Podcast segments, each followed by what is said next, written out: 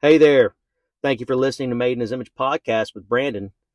I want to review again our weekly meditation, 1 John 4:17. I'm going to read out of the King James version. It says, "Herein is our love made perfect, that we may have boldness in the day of judgment, because as he is, so are we in this world." I spoke last episode about taking this verse and breaking it into four different segments for review. And in this episode, I want to review the second segment of that which is that we may have boldness in the day of judgment. The only reason we can have boldness in the day of judgment is because of Jesus. It's through him. We are now in this world, in this current moment in time, as he is. We know that we have been united with him, that we've been justified and made righteous through his sacrifice. When God looks upon us, he sees us no different than he sees Jesus. This is what provides boldness in the day of judgment for all of us who are in Christ. Because yet again, as He is, so are we.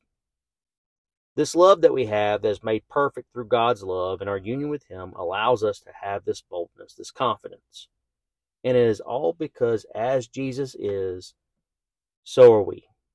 Okay, so continue to renew your mind to that redemptive truth that as Jesus is, so are we. I thank you for listening. Have a blessed day in Jesus' name. Hey there. Thank you for listening to Made in His Image podcast with Brandon. I want to review again our weekly meditation, 1 John 4:17. I'm going to read out of the King James version. It says, "Herein is our love made perfect, that we may have boldness in the day of judgment, because as he is, so are we in this world."